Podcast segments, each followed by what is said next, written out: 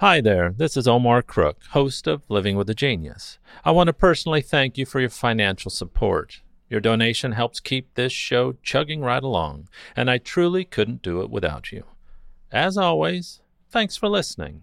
Be kind, do good work, and until next time.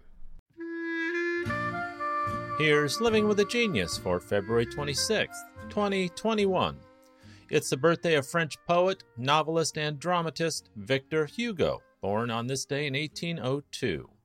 Hugo is considered to be one of the greatest and best known French writers, known most famously for the novels Les Miserables and The Hunchback of Notre Dame.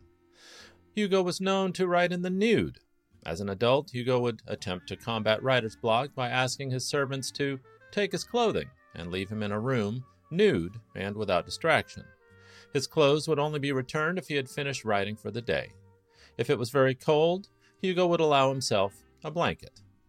Hugo was also a sex fiend, Man once boasted of having relations with wife Adele nine times on their wedding night, and in his home reportedly installed peepholes into guest bedrooms so he could surreptitiously gaze upon the activities of his friends. Rivaling Hugo's literary importance and his penchant for nudity and weird sex stuff was his political influence. A committed royalist when he was young, Hugo's views changed as the decades passed, going from the last peer of France to a passionate supporter of republicanism, campaigning for social causes such as the abolition of capital punishment. Many of Hugo's works have also inspired music, both during his lifetime and after his death, including the musicals Notre Dame de Paris and Les Miserables, and the operas Rigoletto, Ernani, and La Gioconda. Hugo was particularly fond of Beethoven, Gluck, and Weber, however, had a low self esteem for Wagner, whom he described as a man of talent coupled with imbecility. There's no accounting for taste, I suppose. Hugo was also an accomplished artist. He produced more than 4,000 drawings in his lifetime, but kept his artwork out of the public eye, fearing it would overshadow his literary work.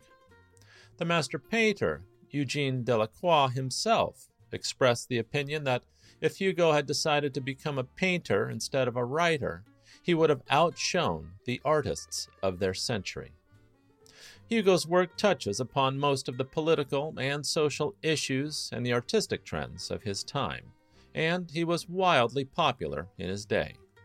Victor Hugo died at age 83 he received a hero's funeral, with his body laying in state under the Arc de Triomphe, and attracted more than 2 million people, one of the largest mass mobilizations ever seen in Paris, and more than the city's total population at the time. He was buried in the Pantheon in a shared crypt alongside Alexandre Dumas and Emile Zola. Two days before dying, Victor Hugo left a note with these last words To love is to act. Thanks for listening. Be kind, do good work, and until next time.